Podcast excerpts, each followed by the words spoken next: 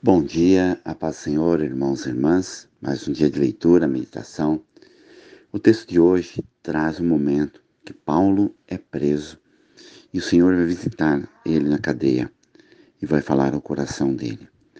Há momentos na vida que somente nós e Deus sabemos o desafio da luta que vamos enfrentar. Vamos ler Atos 23, versículo 11. Na noite seguinte, o Senhor, pondo-se ao lado dele, disse: Coragem, pois do modo que deste testemunho em meu respeito em Jerusalém, assim importa que também faça em Roma.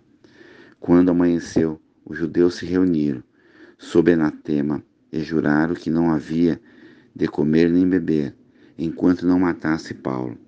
Era mais de quarenta que entraram nessa conspiração. Estes, indo ter com os principais sacerdotes ancião, disseram: Juramos sob pena de anatema, não cometer coisa alguma, enquanto não matarmos a Paulo. Agora, pois, notificai-o ao comandante, juntamente com o sinédrio, que vê-lo apresenta como se estivesse para investigar mais acuradamente sua causa, e nós, antes ele chegue, estaremos prontos para assassiná-lo. Mas o filho da irmã de Paulo, tendo ouvido trama, foi e entrou na fortaleza e tudo avisou a Paulo. Paulo está preso e o Senhor visita ele. E o Senhor diz para ele, para que ele tenha coragem, porque Paulo seria levado até Roma, até os governadores, e lá pregaria com autoridade.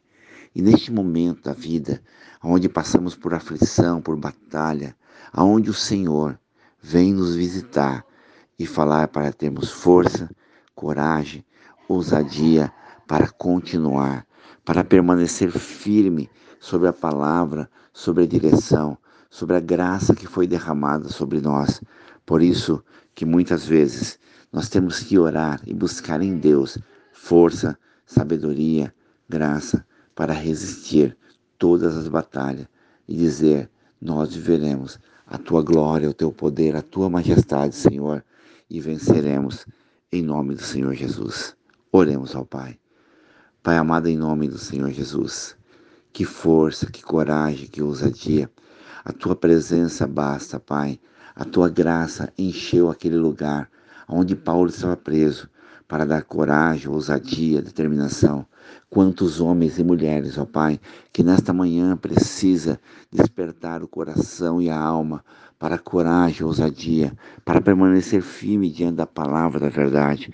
Por isso eu clamo agora, Pai, por cada irmão, a cada irmã, aqueles que estão passando por luta, por batalha, por aflições, que Tu possa abençoar, possa alcançar, transbordar de bênção e de vitória a cada homem, a cada mulher. Supre agora, Pai, a cada empresário, a cada trabalhador, a cada dizimista ofertando a tua casa. Dá coragem, dá ousadia. Coloca as tuas mãos de poder e glória, Pai. Abençoa a cada família, homens e mulheres, ó Pai, nossos filhos na escola, na faculdade. Abençoa, derrama a tua graça, poder, autoridade, Pai. Quebra agora todo mal, toda enfermidade, toda depressão e angústia, Pai. Quebra agora do coração, ansiedade dá um dia de vitória. Abençoa, Pai. Enche a cada coração de esperança, de certeza que a tua palavra, fiel e verdadeira, se cumprirá. Abençoa esse país chamado Brasil. Essa terra será transformada pela oração da tua igreja, Pai. Guarda cada missionário, homens e mulheres a cada obra. Nosso projeto no Elba, Pai, com crianças carentes, Natal com as crianças, o Natal com os moradores de rua. Dá a tua provisão, Pai, a tua bênção, teu suprimento, para que possamos fazer esta obra. Eu me uno em oração com os 40 intercessores, o grupo de Jacareí São José dos Campos, a cada pedido na mão da pastora Elielma, Elisângela, missionária Anselmo, missionária Nebis Miguel, pastora Elza, clamando e orando todos os dias para que haja cura, milagre, maravilha.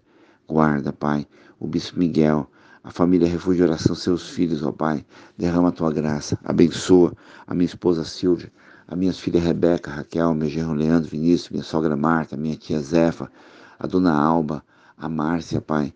Abençoa meus irmãos, irmãs, sobrinho, sobrinha, cunhado, cunhada, primo, primo.